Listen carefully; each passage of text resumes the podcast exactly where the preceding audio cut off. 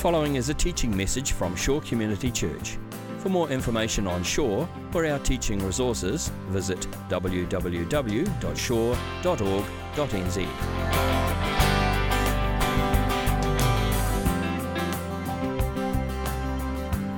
Uh, just a little bit more about me so you can get uh, sort of a sense of who I am and that kind of stuff. The first thing I need to say up front, just in terms of full disclosure, is um, I'm an Australian. I'm so sorry. I mean, there, there's nothing, literally nothing. Oh, someone's clapping, thank you. There's literally nothing that I could do about it, honestly. It's just the way it was. I will say, as soon as I was old enough, I, I came over to New Zealand, and now I'm a solid, yeah, there you go, thank you, yeah, yeah. And now I, you know, solidly support the Black Caps and the All Blacks and all those kinds of things, and the lovely up and down journey that that, that is. So um, I, I, actually, you know, as if Australian wasn't bad enough, it gets worse actually. I, I grew up wanting to be a physicist. Um, I know all of you think, oh my gosh, he's so weird now, isn't it? But that's, that's the way it was. It was actually just near the end of doing a, a PhD in physics that, um, that I, was, I was praying in my room one night and I felt God um, speak to me really clearly saying, I don't want you to be a physicist.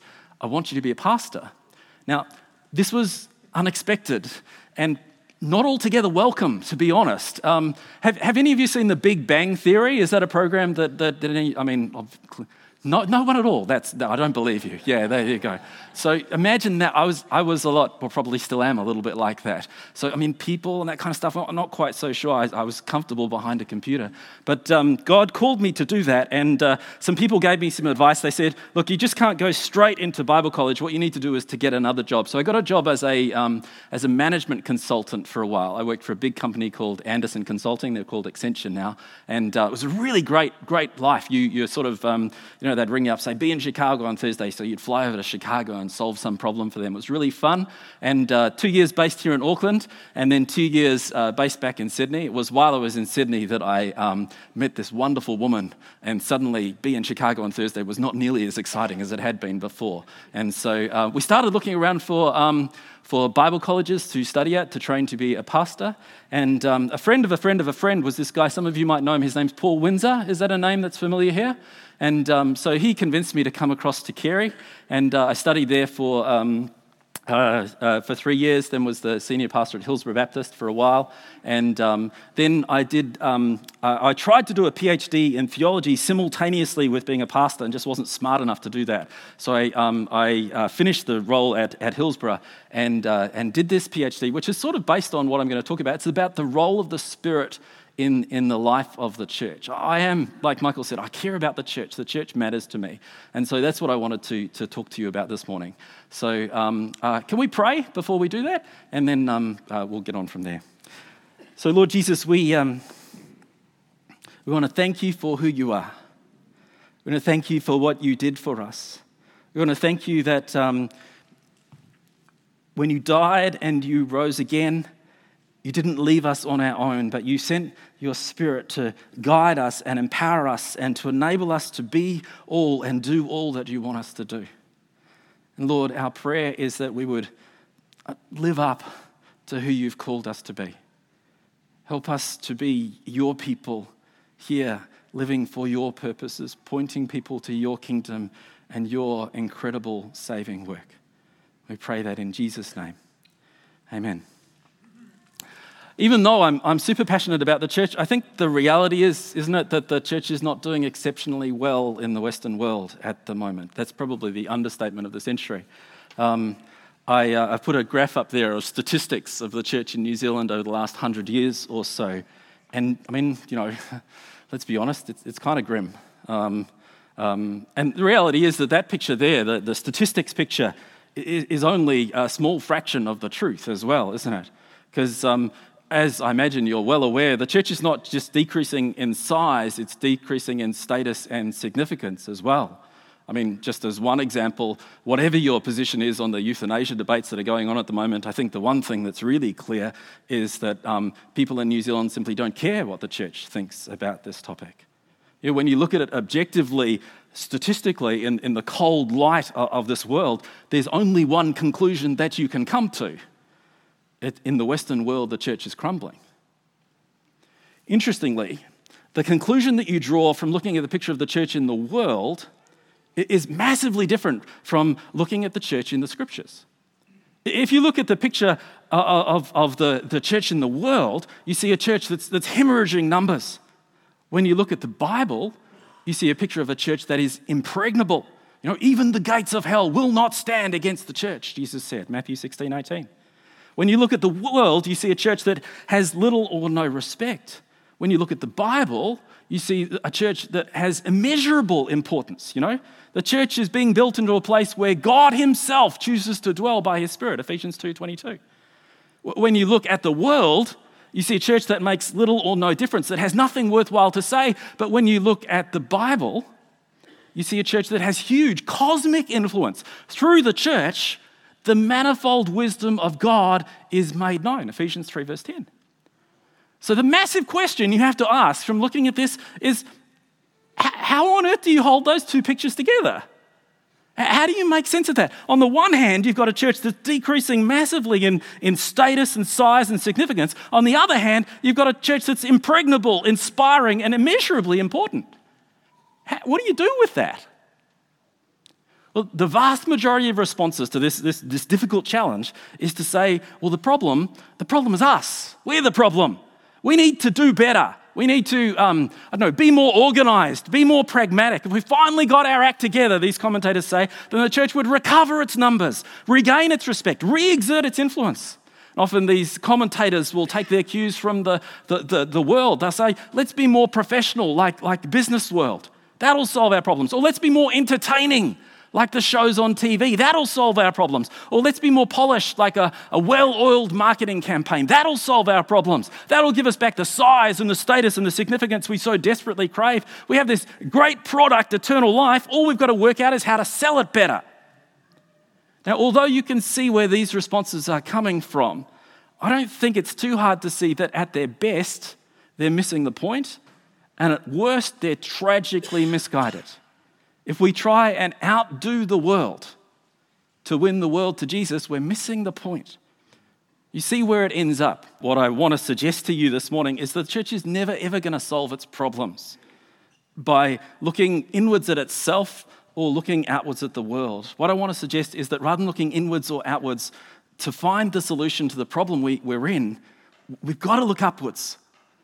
If, you know, if you were to summarize you know, the entire 100,000 words of my thesis into one sentence, it's this The church in the Western world has forgotten who she is, and she desperately needs to remember. So, in my opinion, the, the loss of size and status and significance that the church is experiencing in New Zealand and the Western world is not a tragedy, but a huge opportunity.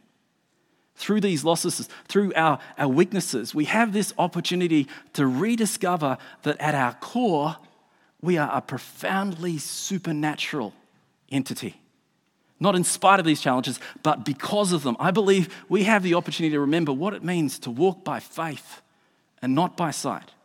To understand that we're not called to be a player in society, but an institution that is fundamentally constituted by God's Spirit. Now, what does that mean? What does it mean to say that the church is fundamentally constituted by God's Spirit? Well, I think when most people think of the role of the Spirit in the life of the church, what they do in their head is they kind of divide um, what, what happens in church up into two different categories. So there are, there are kind of the normal activities, you know, um, coming along to a service, uh, going to your home group, setting up the chairs before Sunday morning uh, services, washing the dishes, chatting to people after the service is over, um, all that kind of thing. It's not that the Spirit is not involved in these activities, it's just that He's not particularly active in them. Then there are the super exceptional things that happen. You know, if you go to a home group and it was really, really good, you'd say, oh, the Spirit really moved in that meeting. Or if, you know, Reuben or, or Michael preaches a particularly touching sermon, we'll say, wow, that was a really anointed sermon. Or if something truly miraculous happens, but, you know, something just way out of the ordinary, like someone gets healed or walks on water or has their face shine like a light bulb, then we'll say, wow, the Spirit was really moving in our church. The Bible simply does not talk about the Spirit that way.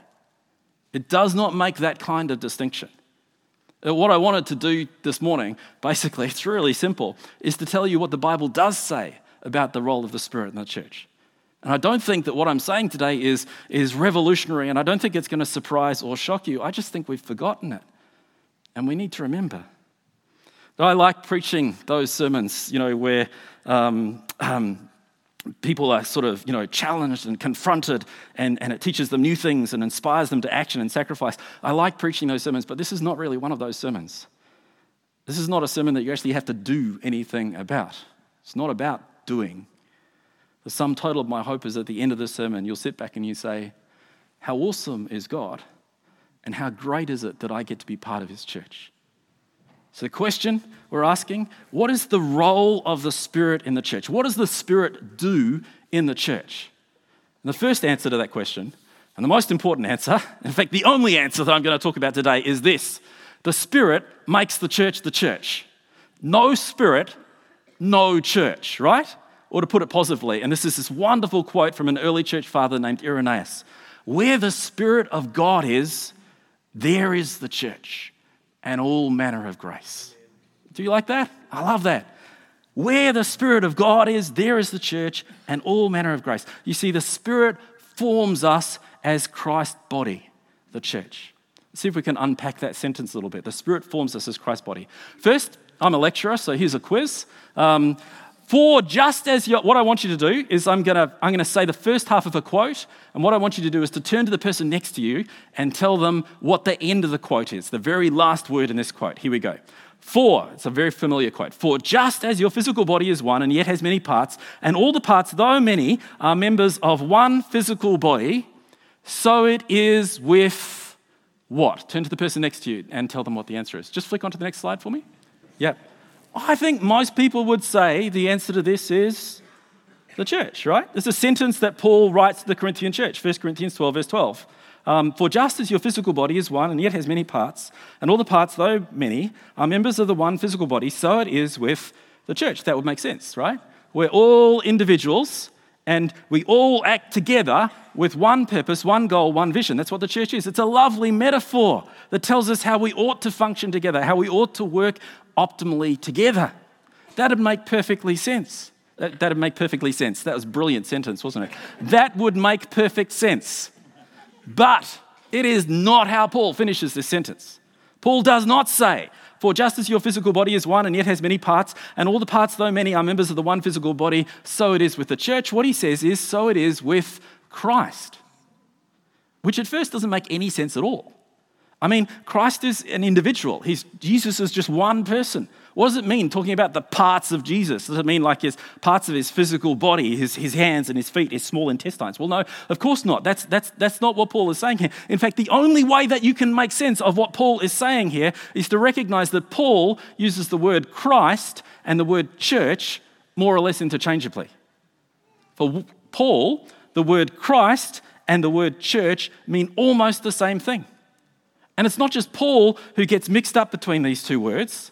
Jesus does it too. In fact, Paul probably got the idea from Jesus. Do you remember way back when Paul was Saul? He was going from house to house, dragging Christians off to jail. He's on his way to Damascus. He sees this blinding light, and a voice from God speaks to him that says, I am Jesus whom you are persecuting. But of course, Paul was not persecuting Jesus because Jesus had died, he'd risen, he'd gone back to be with the Father. Paul wasn't persecuting Jesus, he was persecuting the church. Even Jesus doesn't make this distinction. You persecute the church, you persecute me. Even for Jesus, the word Christ and the word church mean virtually the same thing. Now, there are three ways that the Bible talks about the connection between the church and Christ. So, the first one is it says that the, the, the, church was founded by Christ. So, Christ breathed the Spirit on the church, and the church came to be. That's the reason the church exists. The church exists because of Christ. Second, it says that the church is like Christ. So, what the Spirit does is to empower us and to encourage us to do the kinds of things that Christ did. So, the church is founded by Christ, the church is like Christ, but much more important than any of these is the third one the church is in Christ.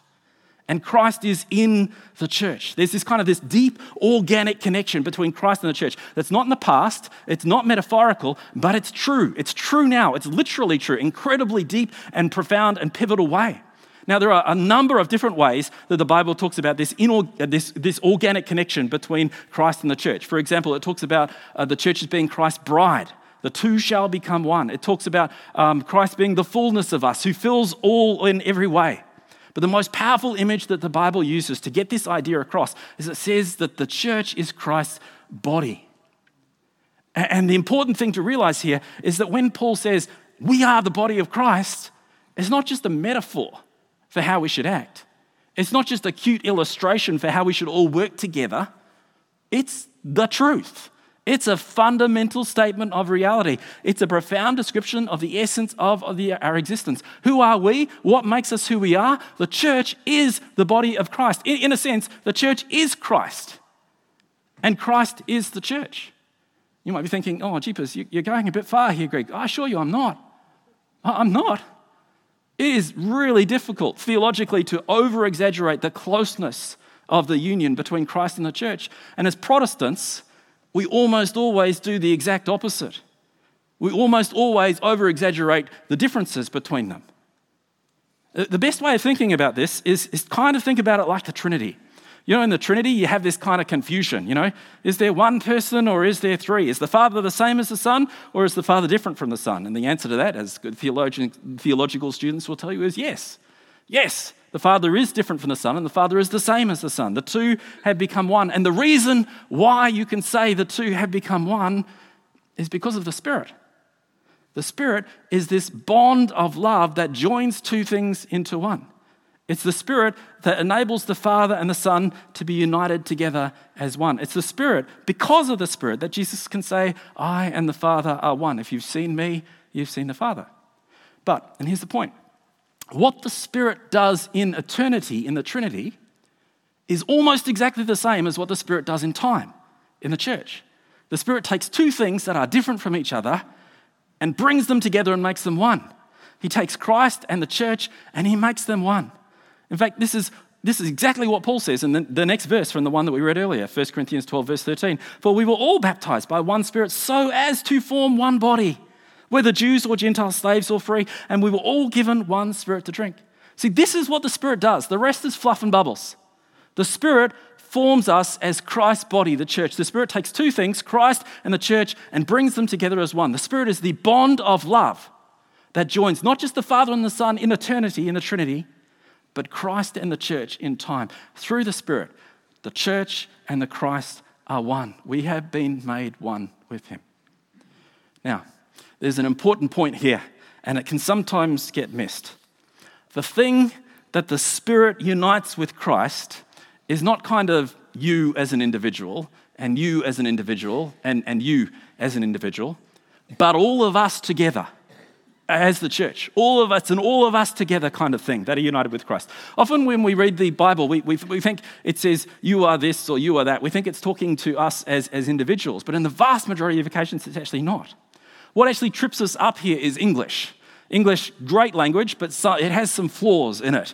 And in English, when you use the word you, you don't know whether or not you're talking to a single person or to many different people. You don't know, you know, whether you is singular or plural. So if I was to say, would you like to come round to lunch after church today? You don't know whether I'm saying, would you, Michael, like to come round to church after lunch today? Or whether I'm saying, would you, like all of you, like to come round for to, yeah, to lunch. I'm, I'm staggering because my wife is going, whoa, yes, how will we manage that? But that's fine. So, which makes you wish, and here's the title of the sermon, that the Bible was written in Texan rather than the Queen's English. Because in Texas, you see, they don't have this problem.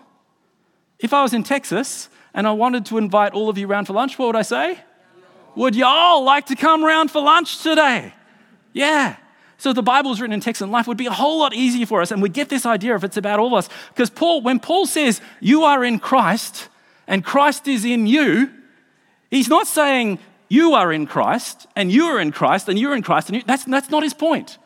His point is Y'all are in Christ, right? And Christ is in y'all. Every single one of you. You all are the body of Christ. Christ is in you all, and you all are in Christ. I feel like I should be asking for an amen here or something like this at this stage. Yeah, that's right. Yeah. There's another example um, little, written a little bit earlier in 1 Corinthians, 1 Corinthians 3, where people always get mixed up, up here. When Paul says, Your body is the temple of the Holy Spirit in 1 Corinthians 3, he's not actually talking about individual bodies. Paul's not saying like your body is the temple of the Holy Spirit and your body is the temple of the Holy Spirit. It's a good thing, you know, to eat right and exercise and live healthy lives, look after your physical body, but that is not Paul's point in 1 Corinthians 3. He's talking to a group. He's talking to all your all. Body, the one of those of your all, all of you together, is the temple of the Holy Spirit. The single body of the many yous, so language doesn't work brilliantly here, does it? Is the temple of the Holy Spirit. He said, Bible actually doesn't talk that much. This really shocked me when I found it out. The Bible doesn't talk that much about the Holy Spirit being given to individuals. It's actually a point I looked at in depth in my thesis, my study. I actually argue there are no places that the Bible talks about the Holy Spirit being given to individuals. No, the Holy Spirit is a gift to the church. The one Holy Spirit baptizes us into one body and unites us together to Jesus, turning us from a collection of autonomous and individual, separate individuals into one single, unified body of Christ. Now, you think that through because that has massive implications. Like, mass, massive implications. The point that the Spirit is given to all of us together and not just to each of us individually. There's lots of people these days, right? They're just opting out of church. They're either opting out physically by just not coming at all, or they're opting out emotionally by not giving themselves to it. You know, some people opt out, and Paul talks about this in 1 Corinthians 12, because they think they've got nothing to offer. You know, they look at, I don't know, Michael's IT ability or, or Grant's music leadership or something like that, and they say, well, because I'm not like them, I have nothing worthwhile to give, so I'm just going to take a back seat. But Paul says, that's just dumb. That's, that's insane. I mean, we're a body. We belong together. Imagine an ear saying to an eye, I can't see as well as you, so I've got nothing to offer. That's insane, absolutely insane. But some people do that. I don't think it's that common these days. I tell you what is common these days. Some people opt out for other reasons. Some people don't give themselves to the church because they've got so much going on outside the church. Hey, I've got my own life to lead. I'm busy. I, they opt out because they're so busy elsewhere. But surely that is just as ridiculous as what Paul said before, right? You see, small intestines don't have the option of opting out of a body. It just doesn't work like that, right? Neither do we. The same is true for members of Christ's body. Every single little bit of us is a part of the body all the time. Everything we do is what the body does, without any exceptions whatsoever. So Paul says later in 1 Corinthians 12, he says, Well, if one member suffers, all suffer together. And you could take that to mean, well, you know, if one person is sick, we should all feel sympathy. And I guess, I mean, Paul probably means that, but I think he actually means something way more profound than that. You see, if my, if my hand is paralyzed, then, and not working like it should, then not only does my hand not do what it has to do, but my whole body suffers because I don't just lose the services of my hand, the rest of my body has to compensate because my hand is not doing what it's supposed to do. Different parts of the body have to do things that they weren't designed to do. Do you see? The reason why we must all be involved in the body of Christ is because we are all involved in the body of Christ. Whether we realize it or like it or not, we are all part of the church of God here on the North Shore. We're all part of the body of Christ and we all have our part to play, and no one can opt out or minimize their involvement with the whole church suffering because of it. And for many of us, that leads to really hard questions. What about me? Am I giving myself to the body of Christ? Am I playing my part? Am I using my giftings and skills given to the body, to the spirit, for the body? Or is the church having to compensate because of me? Paul says if one member opts out, doesn't do what he or she was designed for, then all the rest of the members suffer because of it. Is the body of Christ here at Shore Community? Is it suffering because of you? Hard questions. I was talking a little while ago about the Trinity. And just as we sort of get towards the end, um, I want to go back to that. Now, I realize, um, I mean, I'm a, I, I do theology, and I know that there is no word in the Christian vocabulary that is likely to strike fear into the hearts of people more than the word Trinity. You know, you go one, three, three, one, yeah, where do you go with that? How do you do it? And so, what I want to do is see if, just as we get near the end here, see if I can attempt to describe it to you in a way that makes sense. So you get past all of the one, three, three, one mystery and actually see the beauty of what's going on here. So, what I want you to do, imagine, if you can, the best relationship that you've ever had with anyone. You probably know what I'm talking about, what these kinds of relationships are like. You have this friend, and you can tell what's going on with them even before they say anything You're always talking and listening with one another. You're always letting each other know what's going on. You always want to be together. Everything you do together, you do together. You hate, you hate being apart. In fact, sometimes you feel so close to this person that it feels like they're a part of you and you're a part of them. It seems like you're almost like the same person, even though you're different. Now, the closest I've ever come to a relationship like that is the relationship that I have with my wife. Sometimes, and just to be completely honest, not all the time, because sometimes it's incredibly hard. But sometimes my relationship with my wife, it just it clicks. It's great. It feels like we're close, we're understanding each other. It's awesome. And you can probably think of someone as well who your, your relationship with them, it kind of it peaks this close to perfection, where everything just kind of clicks. Well, that, that peak that the best of our relationships reach at only the very, very best of times, if you put that on steroids, that's what it's like between the members of the Trinity all the time. The Bible says they, they indwell each other. They do everything together, that they're so tight, they're so close, they're so in tune with each other that instead of being there three different consciousnesses, there's three different people, there's actually only one. You know, some people have this idea that the, the personality of God is, is, is dour or, or, or lifeless, that he's some kind of soulless entity with no personality, like that he created the earth because he was bored and had nothing else to do. I just want to tell you that's completely wrong. It's not even close to right. God, the three person God that is the Trinity, it has this extraordinarily exciting relationship where everything clicks all the time. It's a relationship so good that even at their very best, our relationships only give us like this dimmest reflection of what it's really like. Can you imagine what it would be like to be part of that? Can you imagine? Imagine the love. Imagine the camaraderie. Imagine the acceptance. Imagine what it would be like to always be understood exactly the way you mean something, to always be accepted, to, to always be part of something that's bigger than you. Wouldn't you love to be part of something like that? Well, here's the truth you are. You are. Or, let's be completely technically correct here, you all are, right? All you all are participants in the life of the Trinity. Think it through, right? The church is in Christ. We've established that, right? The church and Christ have been united together by the Spirit. That's what the Spirit does. He makes us one with Christ. But Christ is in God. Christ is united with the Father by the Spirit. So, if you all are in the church, and you are, and the church is in Christ, and He is, and Christ is in God, and He is, then you're in God. You're a participant in the life of the Trinity.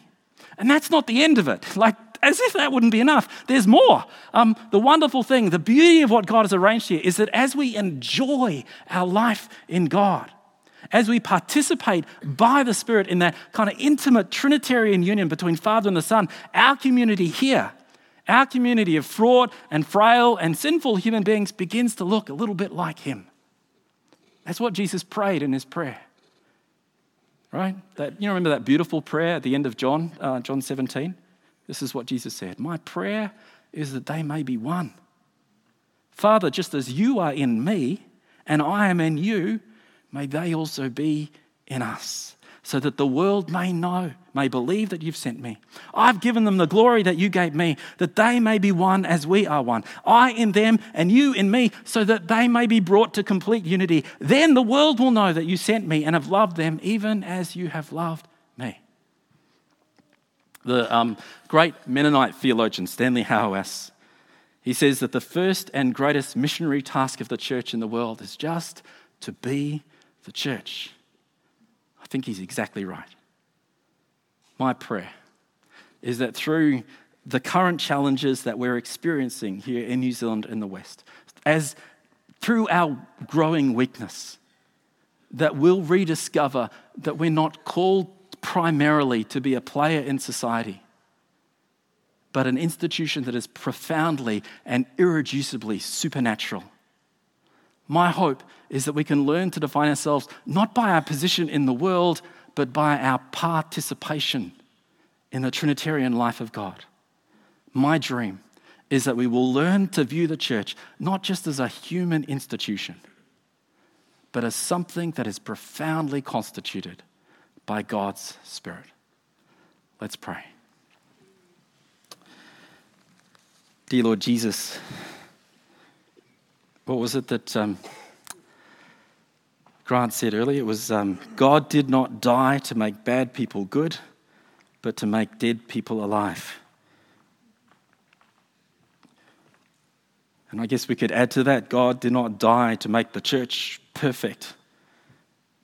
God died to make the church His.